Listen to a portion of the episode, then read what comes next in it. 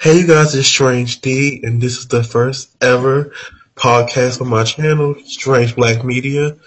Um, I'm Strange D, and with me I have my two friends, my two lovely co-hosts. Um, first I have Ivy, and then I have Shay. Um, Ivy, do you want to um introduce yourself and tell some about? Hi, you guys. I'm sorry. Hi, you guys. This is Ivy. I'm just saying hello, and I'm so glad that Strange D has invited me to be a co-host. Um, you, um, Ivy goes to a historically black university, and she is a psychology major. What are your um career aspirations, Ivy? Um, well, possibly I want to go to uh, graduate school to get my master's as, as well as my PhD. I would like to go to Howard to get my master's because I'm not really ready to let go of the HBCU experience. And then I would like to go to Yale to receive my PhD in clinical psychology with a concentration in neuropsychology. It's a mouthful, but those are my goals. Um, Shay. Hi everyone, I'm Shay. Um, I'm currently in college working to be a social worker. I want to one day be a caseworker and maybe get my master's in that. And I'm currently going to a community college working towards transferring to a four year school. Right.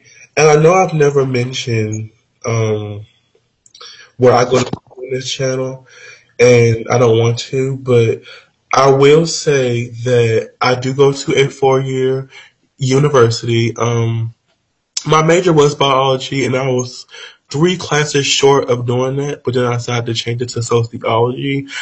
I have career aspirations to be in the healthcare field. I do want to do something mental health, psychiatric, because I feel like us as black people, we don't tend to our um, mental health like we should. So I do want to have something in the healthcare field with a focus on the mind and helping black people's mental because black people we go through so much on, on a daily basis and we're strong but I feel like we're not too strong to have some help and some guidance with that. So that's what I want to do. And I think what's interesting about us all on this podcast is that we're all millennials. So this is our millennial opinion on certain things. Um, um, Ivy, you went to Miami. How was that recently? Um, Miami was a it was definitely an experience for the books. I will say that. Okay. Did you see any cute black couples? See any black love? Actually, it's funny that you asked me that because um, I went to Orlando, uh, Florida when I was younger to like the Orlando Universal Studios um, attractions, and I saw a lot of interracial couples. And excuse me, I'm sorry. It was um, most of the time when I saw interracial couples, it was a black man and a white woman. And so now that I'm, this is maybe when I was like seven or eight. So now that I'm older, um, I had went for a little college getaway and I didn't see any interracial couples. I only saw black couples. I only saw white couples. I only saw Asian couples. So that was very, and I don't know, cause you know, maybe Orlando and Miami are different, but that was just interesting to me. So I don't know. It tends to be a lot of interracial couples at in at um parks. Like I know one time I went to Kings Dominion and it was biracial central. I have never seen so many mixed people in my life, so many interracial couples in my life. Like I don't know, it's something about amusement parks where it just attracts a lot of, you know, interracial couples. but anyway, have y'all heard about the um the Nicki Minaj um and Remy B? Oh my god. Shay, I know you heard about that. I have. So uh, the rundown is that before Remy Ma went to jail a couple years ago, her and Nicki, when Nicki was underground and on the come up, had beef then. And Nicki was talking about how she was going in Remy and da da da da da da. And she was kind of laying low on the beef. Like every time she would be around Nicki, she wouldn't really be out there with the fact that she was trying to take her spot in the rap game. But then when Remy went to jail, then Nicki decided that she wanted to be vocal about the fact that, oh, I'm the queen of rap and I'm this and I'm that. So then she was sending shots to Remy even when she was in jail.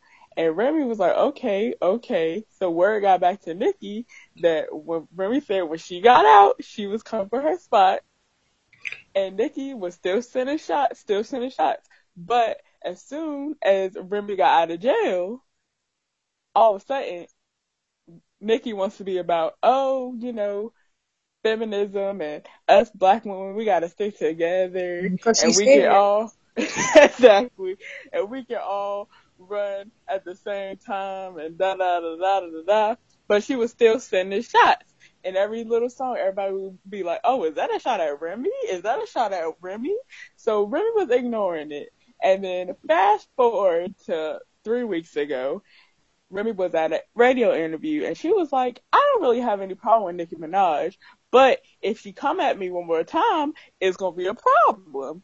A week after that radio interview, Nicki released a verse on Gucci Mane's new song, Make Love, where she was talking about how she gave these beeps two years to come for her and now she back to reclaim her spot because as we know, Nicki wasn't making music for a minute there.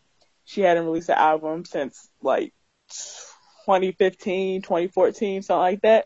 R- around that time that she stopped making music, Remy got out of jail and she, as you know, had a hit record with All the Way Up. That song was playing everywhere and she was winning awards and she got a, a Grammy nomination off of that song.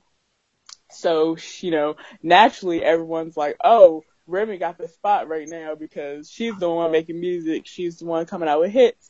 So when Nicki released that verse and talking about she gave them two years to claim their spot and now she about to take it away, Remy was like, okay, bet. So then she released a seven minute diss track towards Nicki Minaj She called It's crazy.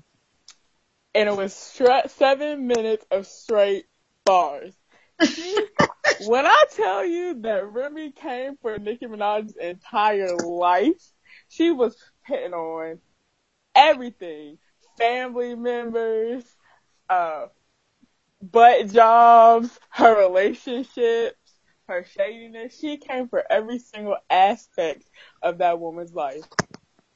And Here's what I have to say about that because I found out about the beef because it was on Instagram where Nicki Minaj had posted something about um Remy's sales and how her song didn't do how her song had flopped. And she was like, she had made some slick remark on Instagram.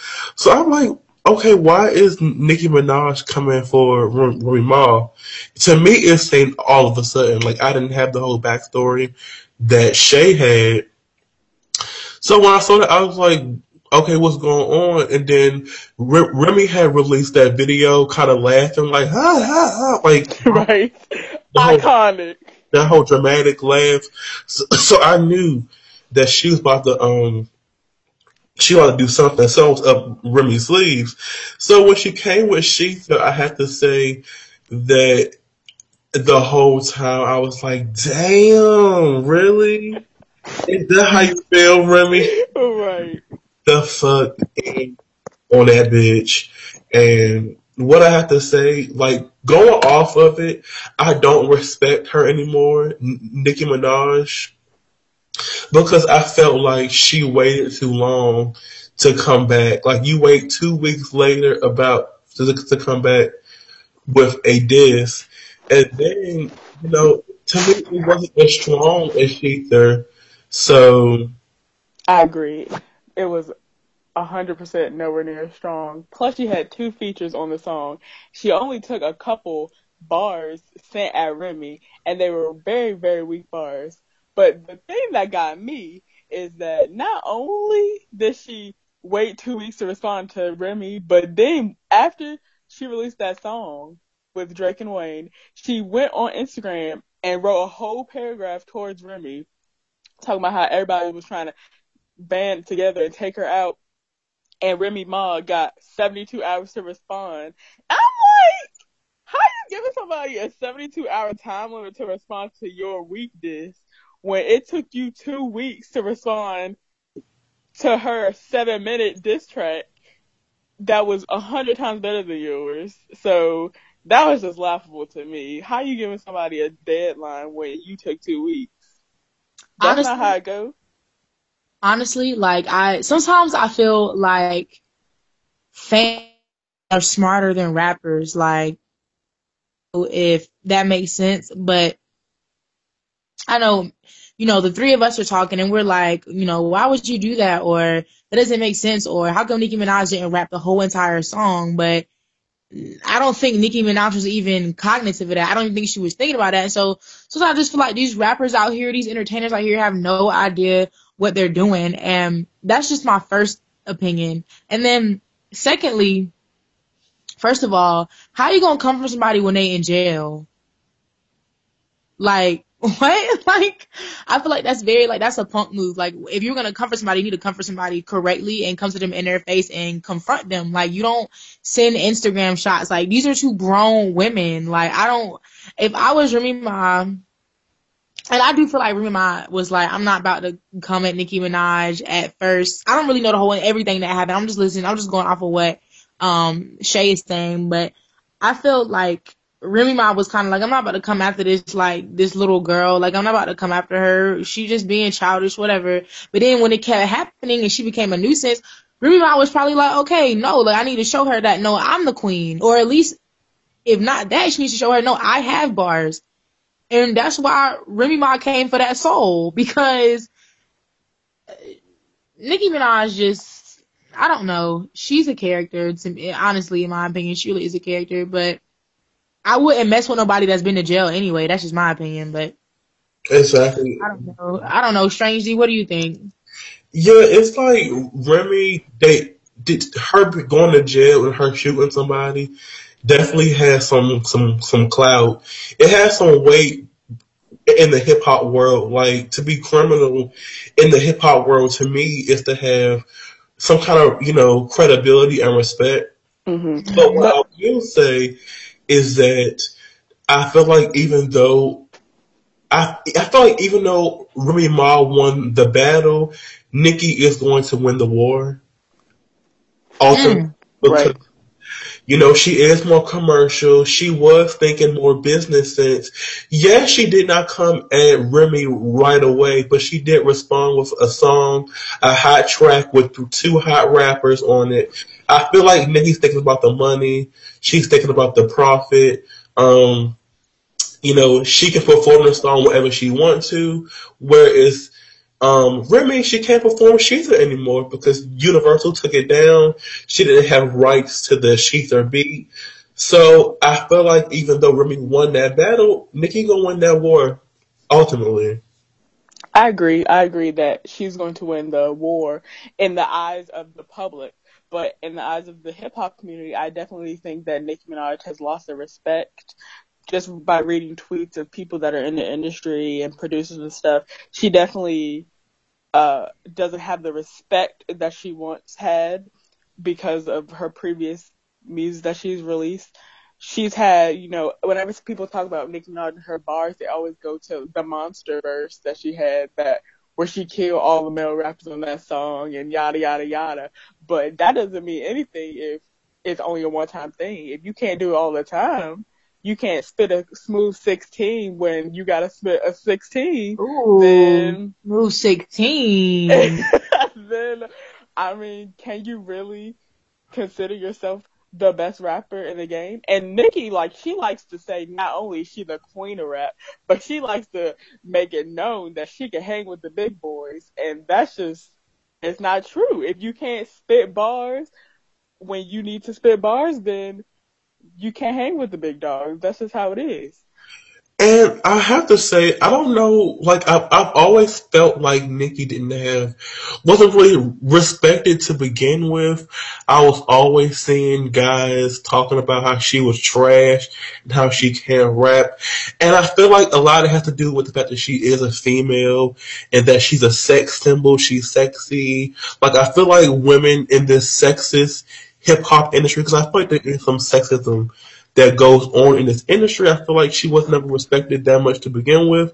But this, with this incident, I feel like, you know, she's pretty much just a pop star now. Like I've seen someone say, Nicki Minaj, you are officially not the queen of rap and you are a pop star. So, hey. I, here I'm gonna have to play devil's advocate here about uh, we're talking about sexism in the industry and everything. While I agree that some people may not have liked her because she was a woman, solely because she was a woman, I am going to have to disagree with the fact that it's most people don't think that she can rap because she's a woman. Because if we look at we compare her bars to women before her, like Lil' Kim or Missy Elliott, even like she does not compare at all and she definitely doesn't compare to the male rappers that are right now. And I'm a woman, you know, I'm supposed to be team woman, you know. I give her her props for standing pretty much alone as a woman in the rap industry today, at, at least commercially, commercially. But uh, as far as her having the bars to match what she to match her being the queen of rap or being able to hang with the big boys. It's not true because from day one, when she released Super Bass, she was more poppy than she was rap. And I'm not gonna lie, like if Super Bass comes on today, I'm rapping along to it. Like I'm ready, I'm lit, I'm hyped, but it's not like the typical rap song. And we can't say, oh, that's just because she's a woman. Oh, she's a sex symbol because Lil' Kim has the utmost respect in the rap industry, and she was the definition of a sex symbol. Like she pioneered, definition. she pioneered what Nicki Minaj is trying to be today, and she has the respect of male rappers in the industry. I don't think that Nicki doesn't have the respect in the industry because she's a woman. I think that she doesn't have the respect because she doesn't have the bars that ga- uh, gained previous women the respect. And that's just my opinion. I will say that some men, she raps better than some men that are mediocre, mediocre in the industry. And in that sense, absolutely, it's because she's a woman. But in the sense that, you know, oh, she's not a legend or oh, she's the queen of rap, like, no, I don't think that it's because she's a woman. I think that it's just because she doesn't compare to the previous woman in the past.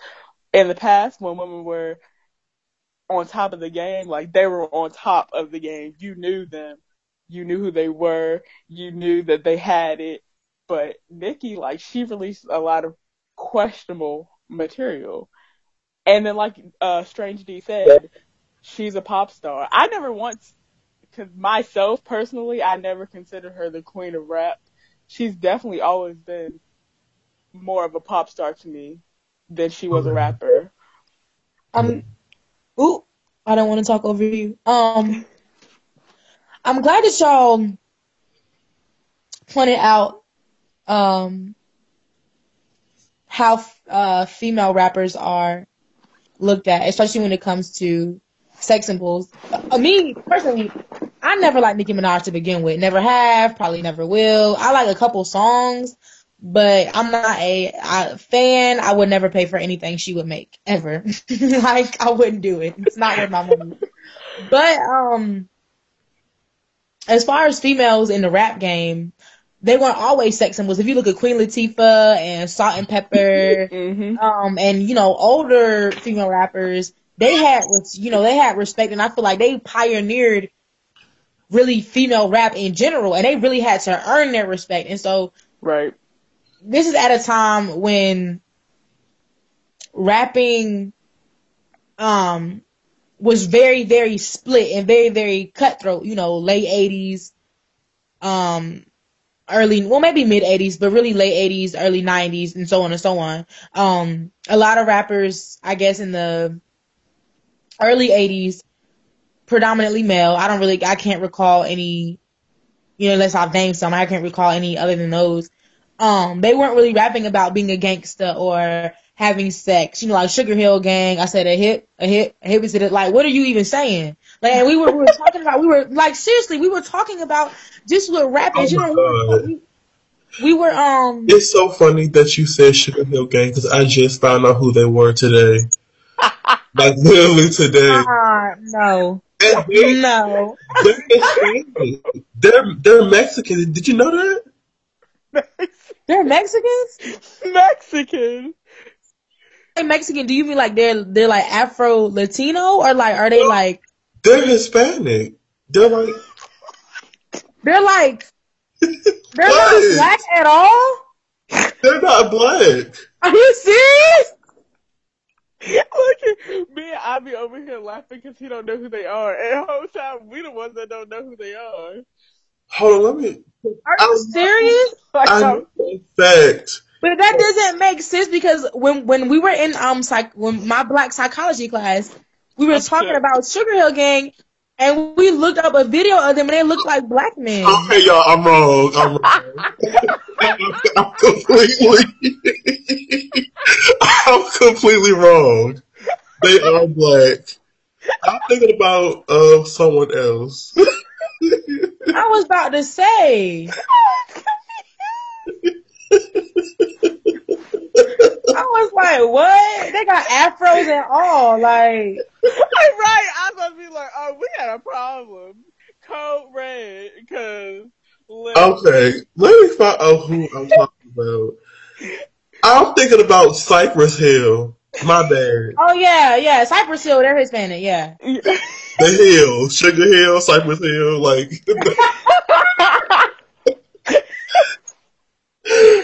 oh my god. I, Okay, you got you got your heels mixed up. I'm It's okay. embarrassed. I'm embarrassed. Don't be, don't be. Um, but yeah, sorry. Let me get back on track. Um, it's funny that you guys mentioned that the the females in hip hop. I'm, I'm gonna bring it full circle. Um, but we were talking in my class. We were talking about how a lot of people say that music nowadays is you know crap and not talking about nothing. But when I was listening to Sugar Hill Gang, a lot of people like to accredit old school music as being better just because it's old school music. And as much as it pains me to say this, that's not true. Because, um, you know, Sugar Hill Gang was like, I don't mean to brag, I don't mean to boast, but I like hot butter. Um, no, I like something butter on my, I like hot butter on my breakfast toast. Like, what? Like, what are you even, like, what are you, and I wasn't living, I wasn't even thought of in, in that era, so maybe that was a slang for something, but in general, like the way people look at, you know, I guess quote unquote millennial millennial music, and they say that it's trash. I wish they would really sit down and reflect and take the time to listen to the lyrics of old school music because that's what they often tell us to do.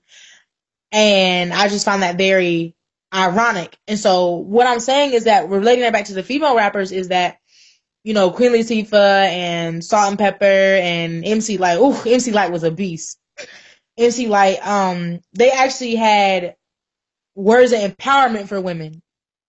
They actually had words of empowerment for the black community. As, you know, Kim's and your Remy Ma's and your Nicki Minaj's, they don't really, they empower women to express their sexuality to the highest of heights. but they don't really say anything to empower them and really benefit them. So here we are once again with music that's not really of substance, I would say. I agree. I agree. I, I want to say one thing that I feel like we should move on. Um, I don't recall Queen Latifah ever being a sex symbol. Um, I don't know when she was ever a sex symbol. Who? Queen Latifah was a sex symbol. Who? You said Queen Latifah was She a sex symbol. No, no, no, no, no, no. I said She Queen said Latifah. it No, no, no. I'm sorry. If I said that, I'm sorry. I didn't mean to say that. Queen Latifah. Okay, is- she said you said was it? I think she said she named her in the wasn't category. Yeah, I'm pretty sure. No, no, no, no, no. Queen Latifah, MC Lyte, Salt and Pepper never. They never were sex symbols. Salt-N-Pepa maybe, but I mean, they may have talked about sex, and they may have, you know, I'm a sexy woman, but I don't think there will be a sex symbol. Like, I couldn't see Salt-N-Pepa Right. like on on Vibe magazine with a thong bikini. right. Like they weren't I like couldn't, I couldn't see that. they weren't like Lil' Kim and Trina and rappers Trina like was- that. Trifling. I'm sorry. I'm sorry. Look, I'm all for I'm all for black women loving and I empowering black women, but that's she just said some trifling stuff like Yes, I I can't listen like-. It's just too much. Sometimes I can't listen to some Lil' Kim verses either because it's just it's too much. Like her Get Money verse, like sometimes I really do have to skip over that verse because she just be talking about she be talking about all types of stuff, and I'm like, oh my goodness, like I don't even know what that means. Yes, like I sometimes after I listen to some of these rappers, I literally want to take a shower because I just feel so disgusted. I was thinking about women being sex symbols, and I was trying to think of some male rap sex symbols, and the only one that I can think of is LL Cool J. Do y'all have any male sex symbols for rappers? I mean, I know Tupac is cute and all, but I don't know if he was really a sex symbol when he was alive and stuff. But do y'all know? Can, can, I think of any male I rap sex, when he was 11. male sex symbols? that was my fault, my bad. Any male sex symbols? Um, that are rappers. Yes, I only think of LL Cool J. Um, right now I feel like the game is trying to be a male sex symbol. No, What is all that? Oh my bad. He, he's not like an international. It's like he's not. Oh, when we're talking internationally, then no, yeah, absolutely. No one's really the only like today, like international rappers. Like if you fly to Australia and they're Okay, well rapping maybe not international, but just a male rap sex symbol. I don't think that. Uh, yeah, that's There's there's, something to be said about that. The, There is that, something to be said about that. that men don't feel the need to don't have to you know sell their bodies to us as well to be What? That's that true as because I feel like with men in the rap game, they're supposed to be seen as hard and tough, like yeah, good, yeah, like you know they gotta put on this facade, and that's why I love J Cole and Kendrick Lamar because they can be, I guess, tough, quote unquote, however people want to define that, but then they can also be human, like. Cause I feel like black men struggle with hyper masculinity anyway. So I I, feel like with having these two rappers just be very, you know, intellectual, be intelligent and encourage people to read and especially Chance the Rapper. I should have mentioned him. Oh yes, Chance. He's very he's, yeah, he's very like whimsical and goofy and you know what I'm saying? It's nice because I get this yeah, that was it's just nice. I can't with y'all. I can't with y'all. I can't with y'all. y'all know, y'all might not know something, but I love me some Chance the Rapper. The way you came Let me in, finish. it was like, oh yeah, I'm saying. let me finish, let me finish. So I feel like, you know, it's just nice to see black men show different sides and not be tough and not just just only rap about having sex with a whole bunch of women because having sex with a whole bunch of women doesn't make you a man, in my opinion. Now I'm not a man, so I wouldn't really know you know about that lifestyle, but You know, It doesn't. um it, having sex with a whole bunch of women doesn't make you a man okay so unless if if 10 girls like you and they just and they want to have sex with you unless they all doctors i'm i'm like like or unless they all when i say doctors i mean unless they all are really women and present themselves as women and you know what I'm, you know i feel like you guys catch my drift but right. it's nice to see black men who show a, a softer side or a more, more humanistic side to rap instead of always being shot up and gang banging and selling drugs and ugh sickening. So I watched this video of a black woman being pretty much jumped by two Asian um, store clerks in Charlotte, North Carolina. Um, I think the um, store that they have, the beauty supply store they have in Charlotte, is called Misha Beauty Supply Store. I saw that video and I was pissed. That shit it, it enraged me. The way he attacked that woman, pushed her, choked her, kicked her. I was pissed, and I felt this way for a long time. But we need to boycott um, these Arab, Asian, um, any non-black stores who don't respect us, look down on us. You know, we are good enough for us to them to have our money, but we can't take their children. Those kind of people who have that mentality. Um, have y'all seen that video? Because that shit was crazy. Like, Yeah, I um I saw it, and there's actually um a a uh there's a picture going around on Instagram telling people to boycott that store. So I'm really I'm happy that that's going around. I also feel like you hit on a very good point that black people collectively as a group we spend our money at these um stores who are not black owned and these people don't respect us and even eh, when you say you can spend your money here but you can't date my child i mean i understand what you're saying and i totally agree that's wrong but me personally i don't want to date their child Right, exactly. it's just like it's and, and yeah, I'm I'm not saying that you're wrong because you're absolutely right. I'm just bringing up a different view. I'm just kind of like, well, not even a different view. I'm just kind of like, if what you said was a topic, I'll be like a subheading. Does that kind of make sense? Mhm. yes, it makes sense. But I understand what you're saying. Like, you know, that ain't your perfect. Like, you ain't checking for them. But it's the reason why they don't want them to date. Yes. Yes, Yeah, absolutely, like, absolutely. It comes from Right. of them feeling like they're in, they're like they're superior to us and we're um inferior and not worthy to date them. Like we are a a, a subpar human. That's why I said that. Because of course, you know, you know, everybody ain't for everybody.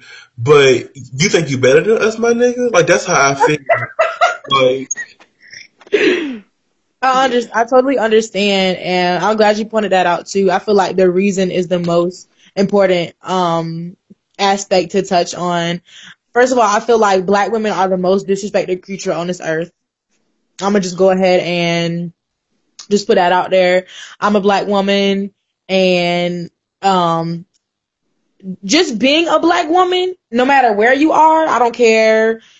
Africa, America, South America, Australia, Europe, it doesn't matter. I feel like your existence puts you in uncomfortable or it puts you in uncomfortable situations or puts you in situations where there is animosity or you know foreign feelings.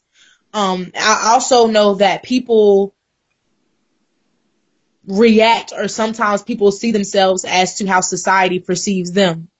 So if you i'm constantly constantly constantly seeing black women on the internet getting mistreated. I'm constantly seeing black people i mean black people in general but black women get mistreated in the media. Um and then eh, i know we were just talking about you know the kind of the battle of the sexes but it's funny how when black men get shot you know people are in outrage and they should be. But when a black woman gets shot, it's kind of like, mm, we'll be mad for a couple of days when it goes down. And I feel like it's just kind of like black women can't. I mean, well, we can, but black women don't get the same accreditation or the same empowerment or the same upliftment unless we do it ourselves. And that's just crazy to me. And I, it's unfair. It makes me angry. It makes me upset. It makes me hurt, sad, and just all of the above. Right.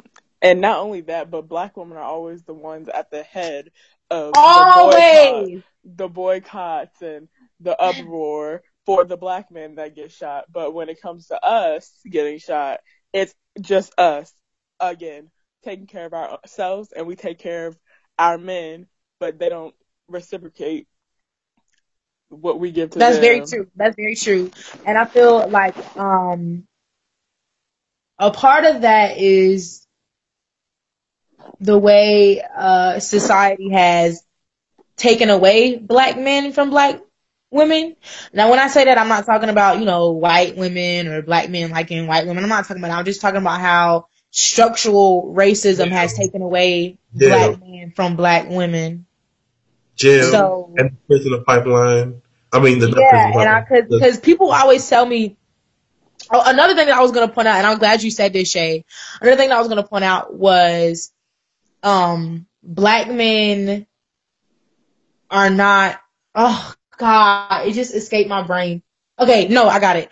So black women are always at the forefront of you know these protests and these boycotts for black men. Kind of messed up that you know due to a system that they- can't be there for us or they don't really know how to be there for us.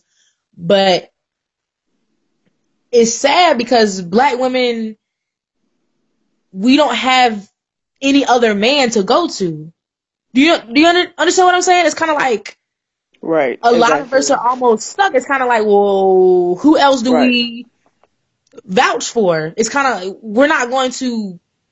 There's no other community that's going to accept us correctly. Excuse me, not going to accept us correctly. So it's kind of like we're almost stuck. It's kind of like if we protest for black men and we show them that we love them and we care about them, they don't protest for us. If we don't protest for black men and show them that we care about them and love them, if we don't do that, we're still in the same spot.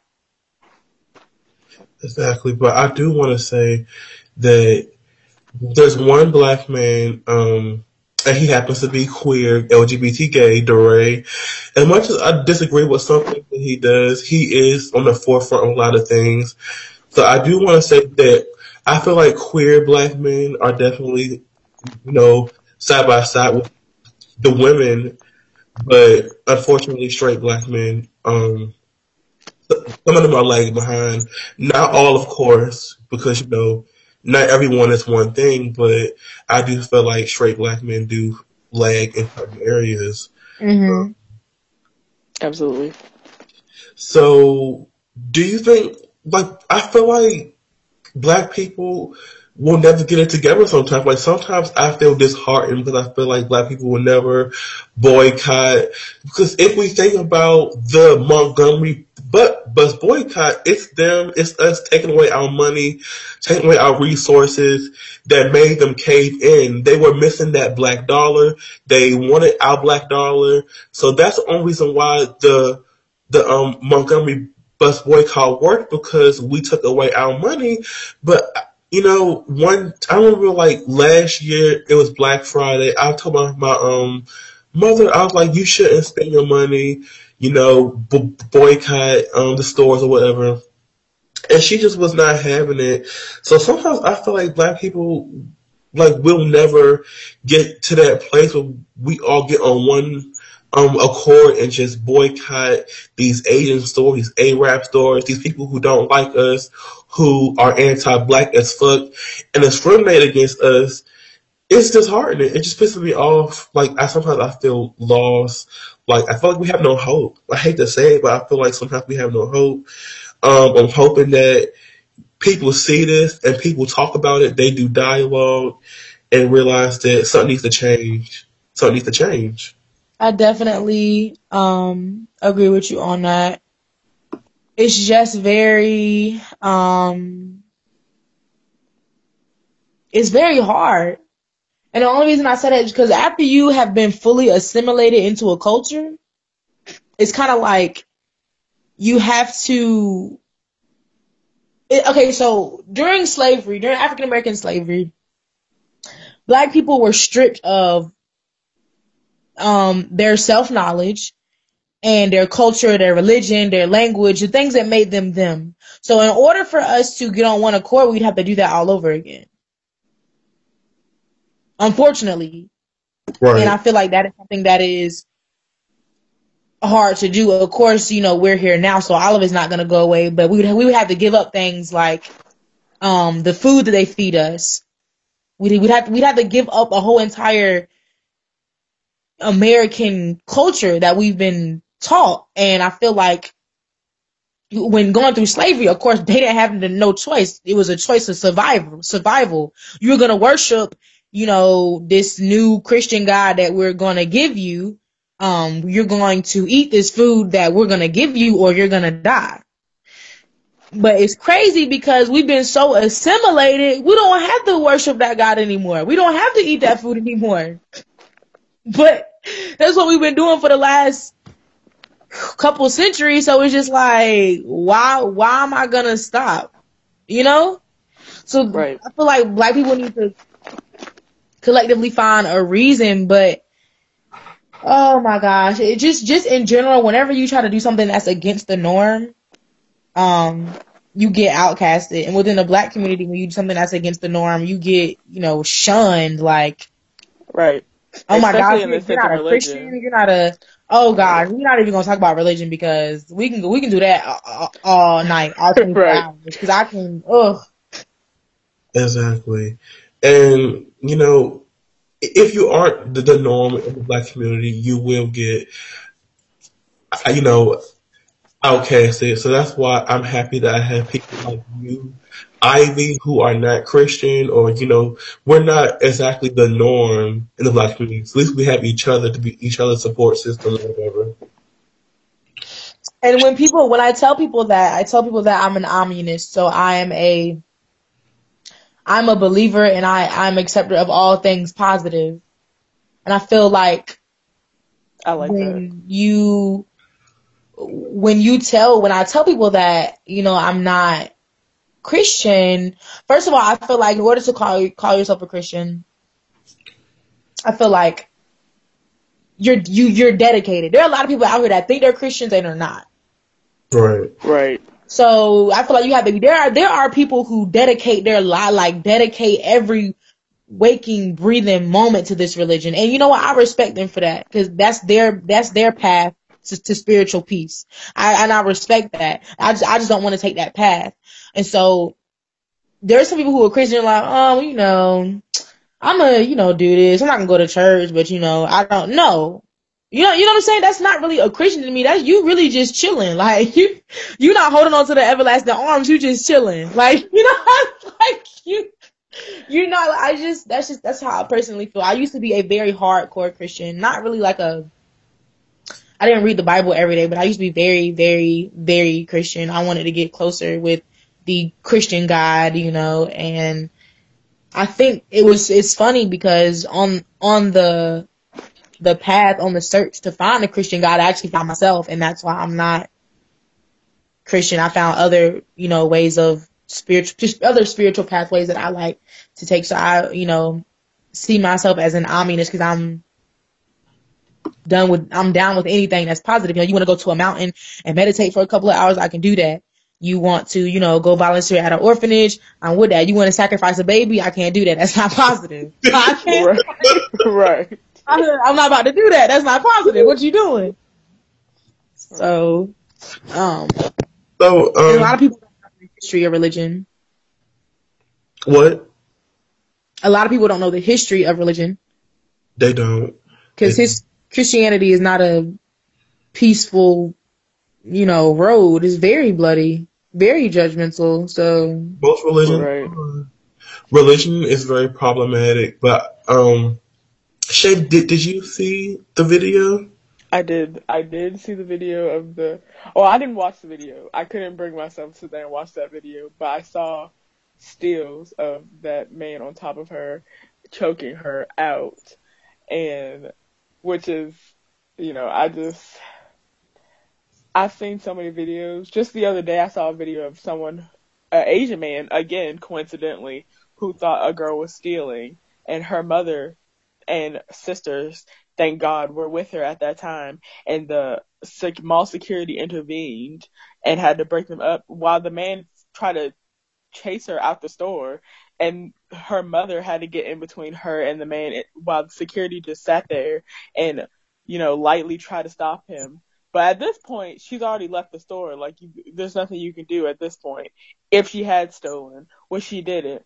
And it's just stuff like this really gets under my skin because it's there's never I can see if someone like really has stolen something and that you uh uh you know uh restrain them or whatever, but the only reason you think that these people are stealing is because of the color of their skin.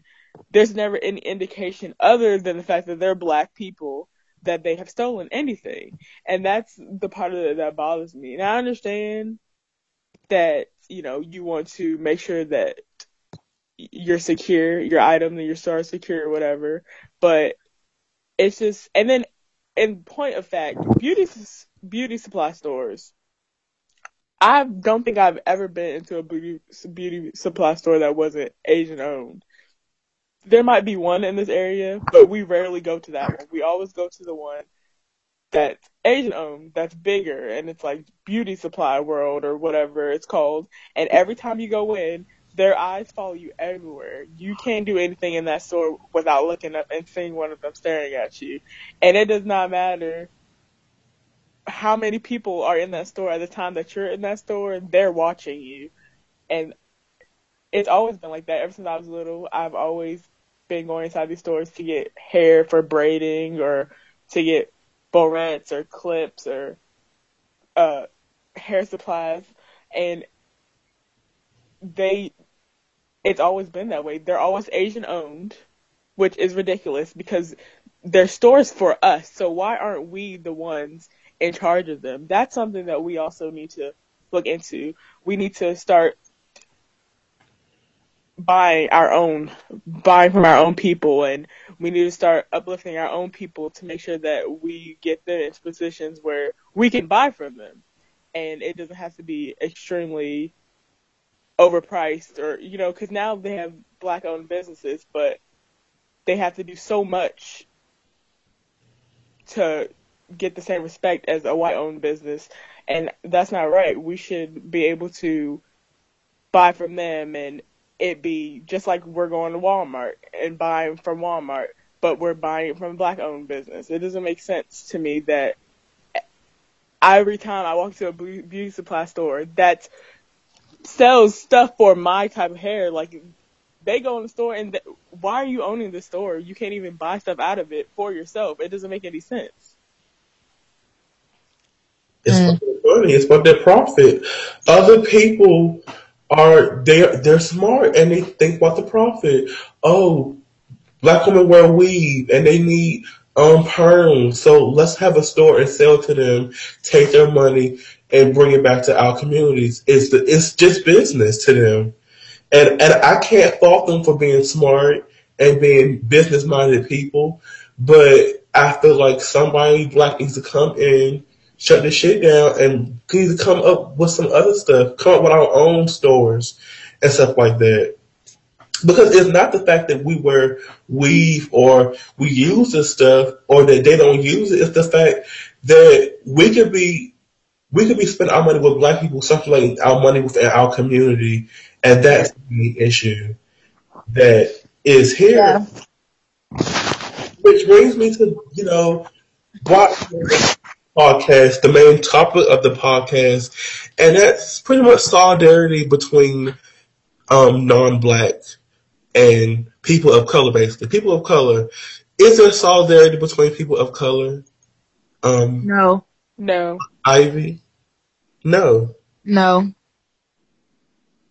We like to think that. I feel like we, as people of color, we like to think that there is, and but there isn't really solid it's it's not. And let me let me just say, you said we we as people of color, um, we as black people, maybe. Because I feel like other races know exactly where they stand with us, right. but we're the ones acting stupid.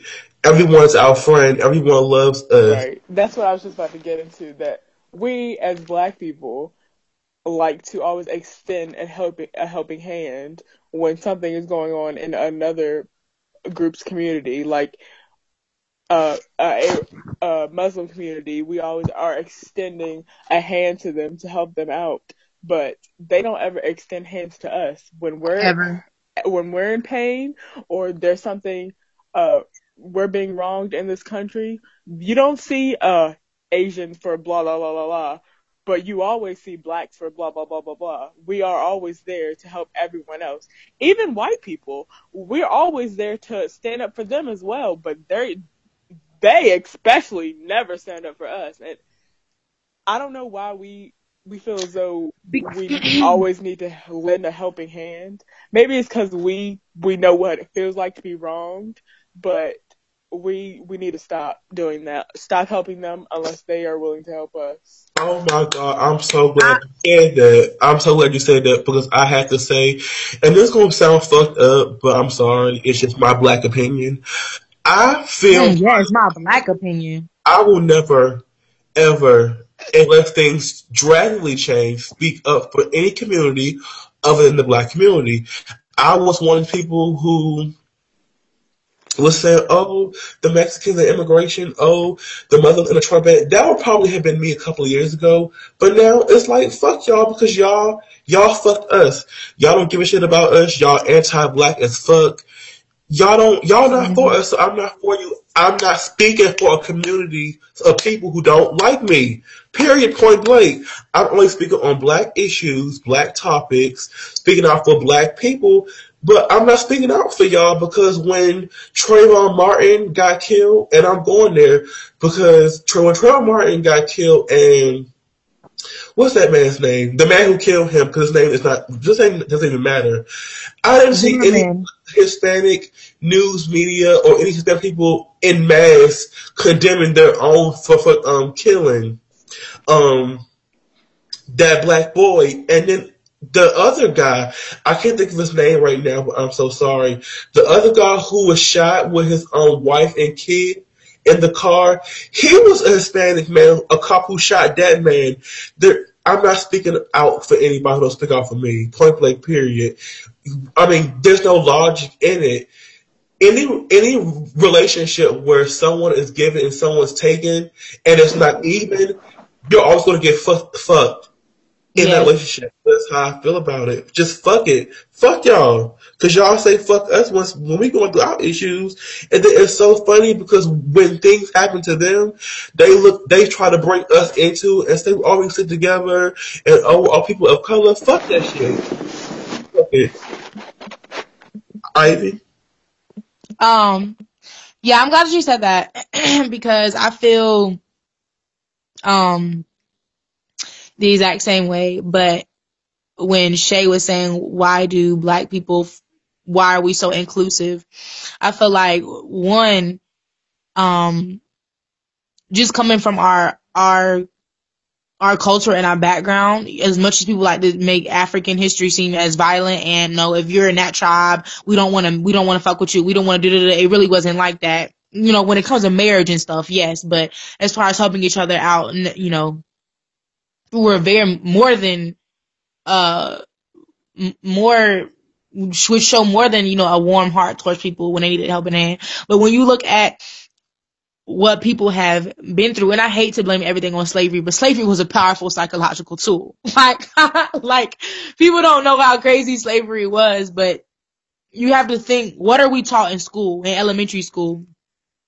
Teachers always teach well as far as public schooling in a public education system what are children taught from from day one? They're taught that you know we're all one we're, we're all one and the same. We're, we're we're taught to be colorblind. We're taught to always eh, you know be the voice of reason or be a voice for people who don't have a voice for themselves. We're always taught to stand up for people, even if they're not our own race, our own nationality or creed, religion, whatever. We're always taught to stand up for them. We're always taught to respect others, you know? That's what they tell us. But then it's funny because I feel like when the white kids go home and when the Hispanic kids go home, well, the non-black Hispanic kids go home, they're taught to preserve their culture. They're taught to preserve their race at all costs, at, you know, at all costs. And when the black kids go home, to a certain extent, you know, until we get a little older, we're taught, yeah, we all are equal. It's almost like our parents don't want to be like, nah, them white kids, they parents don't really want you in school with them, you know? And and I feel like that's where some of the inclusivity comes from because I just made up a word. Is that a word? I don't think so. Inclus- Inclusive, inclusivity. But it was rolling with it, it, right? it was good. It sounded Yeah, good. it sounded good. If I didn't but I know, feel like I would be like, yeah, inclusivity. You better. I feel like I feel I feel like that's why a lot of black people are so inclusive because we're always taught that at least from a millennial standpoint, historically, I don't know why black women wanted to be a part of the feminist movement, but whatever. But I feel like now I really don't. Like, girl, why was you she not really but whatever, we're not about to go there. Um, I feel like that's why black people are so inclusive. Like we we we've been taught that, you know, we're all one and we should all stand up for each other. But when we get older, we find out that's not the case. It's like, what? Like, what do you mean? Especially black people. We've been, we've been conditioned to love everyone but ourselves. Exactly. And going, piggybacking off what you said, Ivy, it frustrates me that black parents don't discuss racism with their children. I feel like that this needs to be one of the first topics discussed with your children. As soon as your children are in school and they can comprehend, I feel like racism needs to be discussed. Honestly, I cannot think of a time where I've had a conversation with my mother or grandmother or anyone in my family about racism. Not a serious conversation, not conversation that needed to be had about the fact that they see you as inferior. They do not see you on the same. That black parents talk to their kids about racism, please. Because if you don't, you're setting them up to be doormats and to be these inclusive people and try to include people who don't want to be included. Not with you. I, That's very, right. that's very true. Um, my parents, however, uh, they let me know maybe when I was, mm, I think I was very, very young at one point. My mom, my mother made a slick comment about race. Cause at the time, you know, I was maybe in elementary school and I had a couple of white friends and she was like, they're not going to be here for long. And I was like, what? But what are you talking about? I used to, I used to think that my parents were like racist because they would just say these slick comments like, you know, they when you get older, you're gonna have all black friends or majority black friends. Like your white friends are not gonna be here for long. And, and, you know, from a eight, nine year old standpoint, you're like, what are you talking about? Like race doesn't matter. It's 2008. Like, like it's 2004. What are you talking about? You know? But, um, as I got older, I think maybe when I got in high school, well, as I got older, my white friends started disappearing. And when I maybe got in high school, I had a conversation with my mother and were, and I was like, you know, like you're right. And she wasn't coming from a place of, oh, white people and black people can't be friends. She was just coming from a place of who, who can you relate to the most? You know, cause as you get older, you really start exploring your culture and exploring your history and well, at least you should, dang. And you start looking at things like that and you want to be around people you can relate to. And I feel like just in human nature, as you grow and get older, it's natural to attract to people that can relate to your particular situation. Right. hmm So I feel like now that I'm older and I can comprehend, that's where she was coming from. She wasn't coming from a place of, oh yeah, white people don't really like you like that, even though they don't. But I don't think that's where. Now my dad, that's another story. Um, I think that's where she was coming from. It, it wasn't any animosity or anything like that, but it is very hard to comprehend as um a child. Just think about when our parents were growing up and their parents had to explain race to them. You know, being born in the '60s and the '70s. So I will say that, um, like you say, your parents talked to you about it, and uh, strange D, you're saying that you're you never had a conversation with your mother about it. I will say that my parents didn't do a lot of things properly growing up, but I have always known about racism, and I've had many conversations with both of my parents about racism.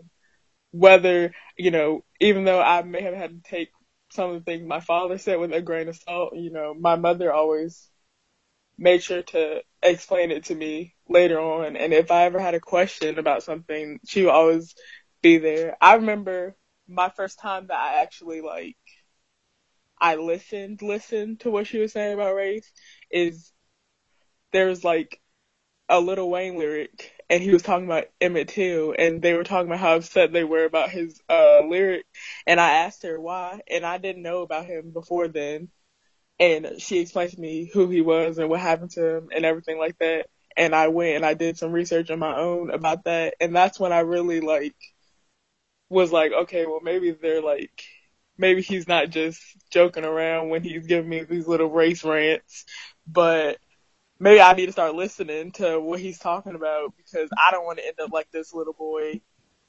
And then.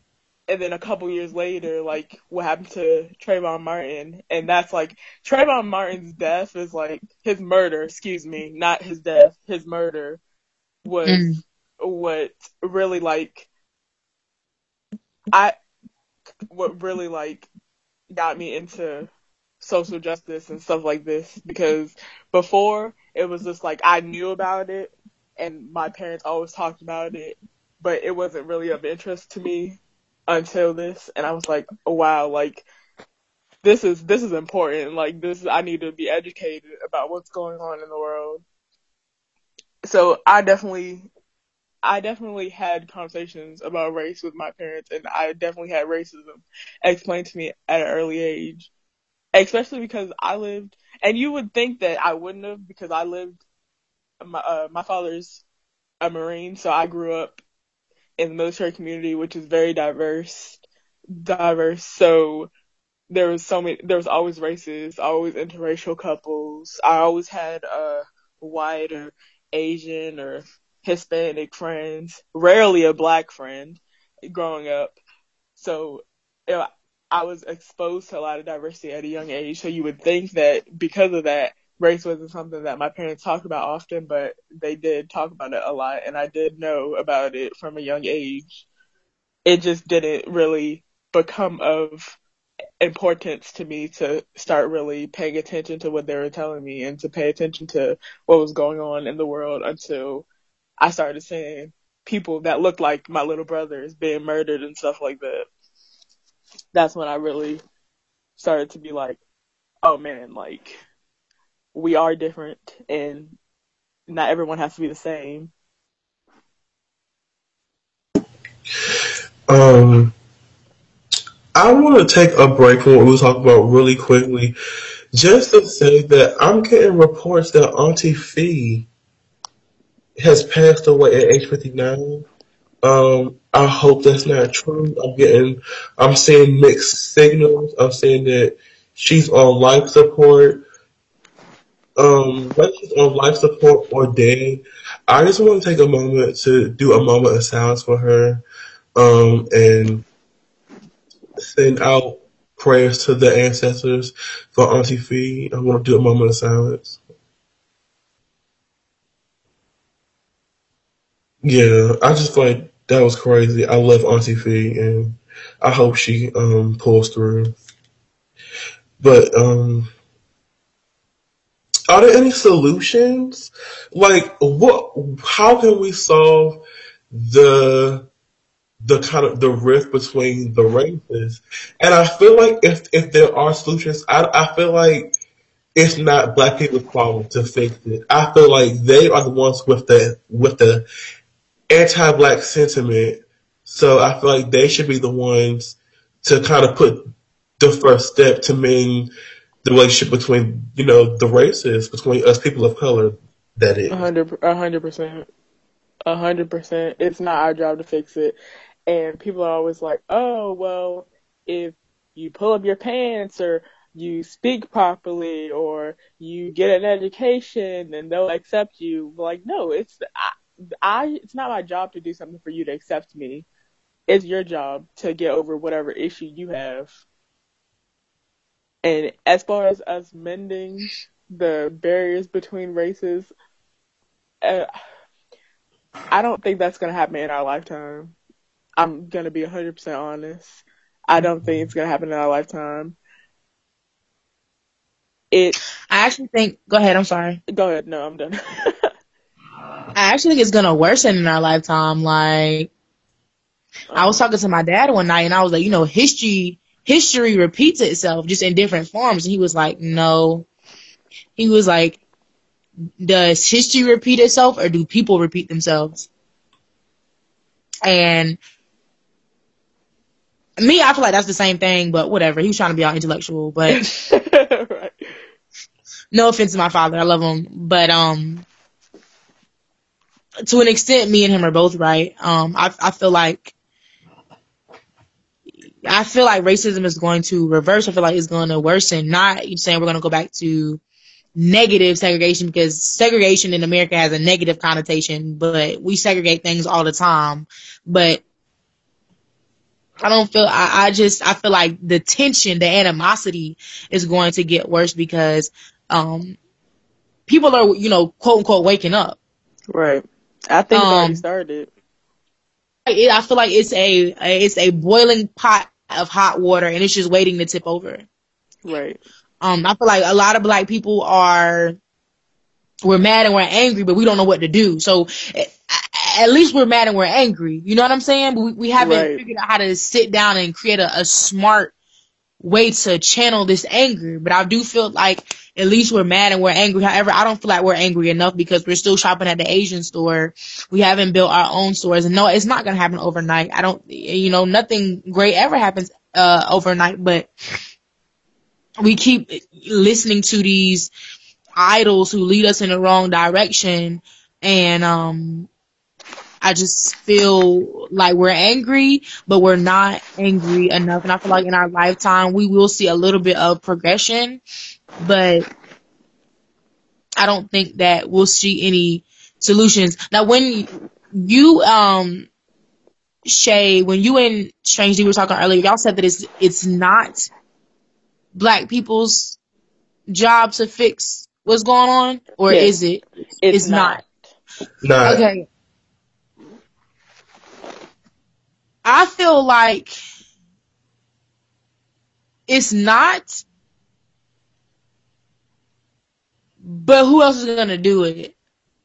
Exactly. Now, I'm not saying that we need to change who we are so we can be accepted because no, Shay, like you're right. We don't have to be there. There shouldn't even be a standard of what should be accepted as far as how you present yourself or how you should talk and what you should do. We should all just be able to freely be ourselves. But I feel like black people didn't do the damage, but the people who did the damage, the damage benefits them. exactly. So if there were to really, and you know, sometimes I wonder about this, if there were to really honestly be tr- a equal playing field, I wonder who would be the most successful. us. I don't wonder. I don't wonder. I know. We did. Like I wonder who would be We raised if everyone literally like let's just say people just randomly came out black randomly came out white randomly came out asian. Like we just it was no no slavery. We didn't come from a there was we were all one continent and we just randomly came out just random. We all nobody had mental disabilities. We all ate the same food. We all did the same thing. We were just different races. We was different colors different phenotypes. We all did the exact same thing. Same schooling same money. So we shopped in the same community everything. We just randomly came out different colors. I wonder i wonder who would be like who would be the most like if it was really equal like who would be the most i just i don't know like who would be the most successful in terms of being as successful. far as I'm sorry. no go ahead i'm done As far as that random situation, I can't answer that, but I do feel like if white supremacy wasn't, you know, the structure of this country, I feel like um, whites wouldn't be like top notch, basically.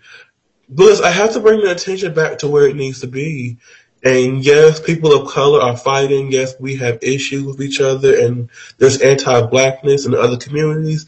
But th- that started with white people. The problem is white people, and as long as white supremacy, you know, exists, because white supremacy, if white is seen as um, top, superior, the end all be all, then automatically black people are going to be at the bottom because we are the exact opposite of them in skin color, hair texture, phenotype.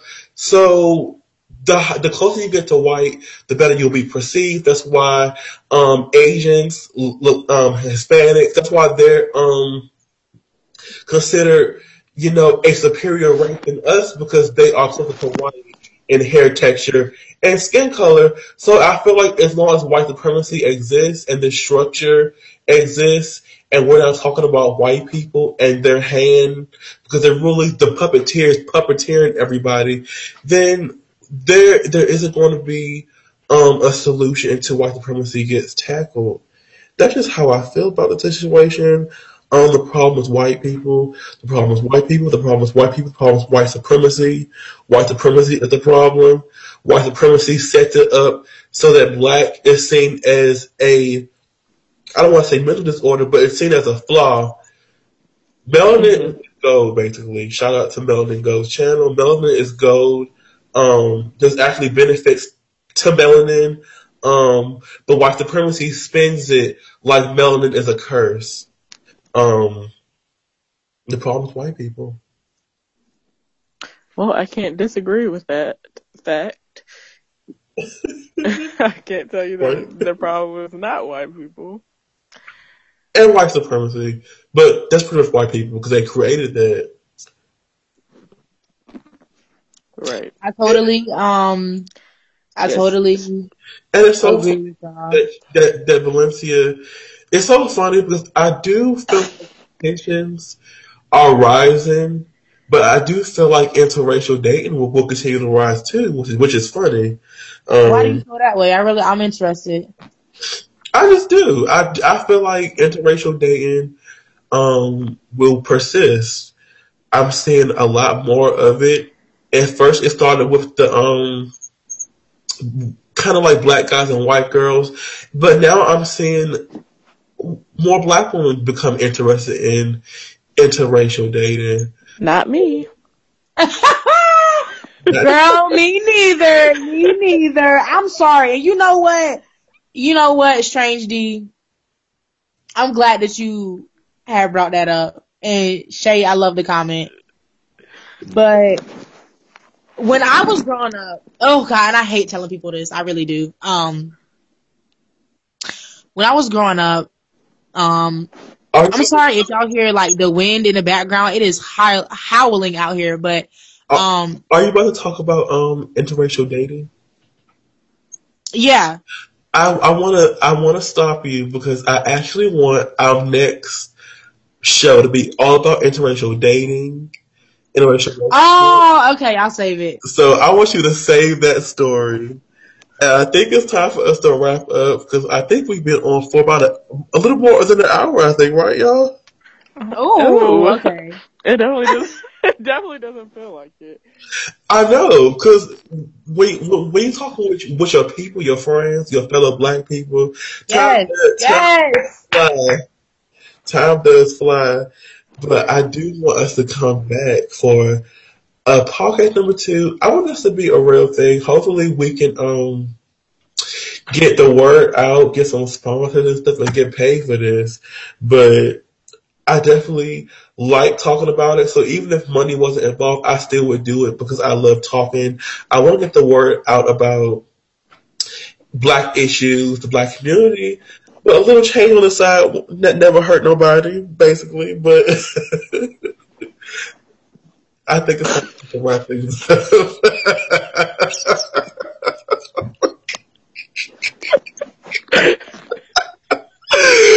Awkward. But y'all final thoughts about this topic? About people of color and that there not being solidarity between us? Um, Ivy. Um, I just feel like a lot of people, we have, not most of us, but a lot of people have figured out what is wrong and we're starting to put it together piece by piece, even if we're just scratching the surface. But the hardest thing for any of us to do as black people is come up with solutions. Um, and I think that's something that we need to work on. Uh, it's very hard because some people feel like there is no solution, but we we got into this. We got to get out of it. So that's my final thought. Shay. As far as um final words, I feel as though the first step to mending our relationship as black people with other races is to focus on ourselves and to mend our relationships within our own community first and then we can start worrying about our relationship with other races and other communities. But the Mm. first step is to make sure that we're good and we're not good right now. Regardless agree. of I agree. Exactly. Right. We're not good.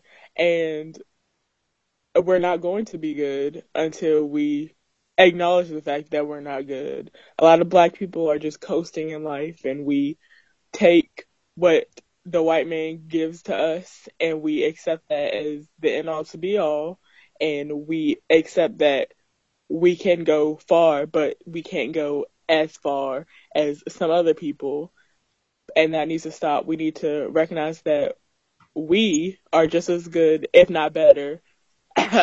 we are better than them, and we can do much more than what the man is trying to make us believe that we can do. Well, you know, my final thought is just piggybacking off what Shay said. If you don't love yourself, how can you expect someone else to love you? I'm sure That's true. you.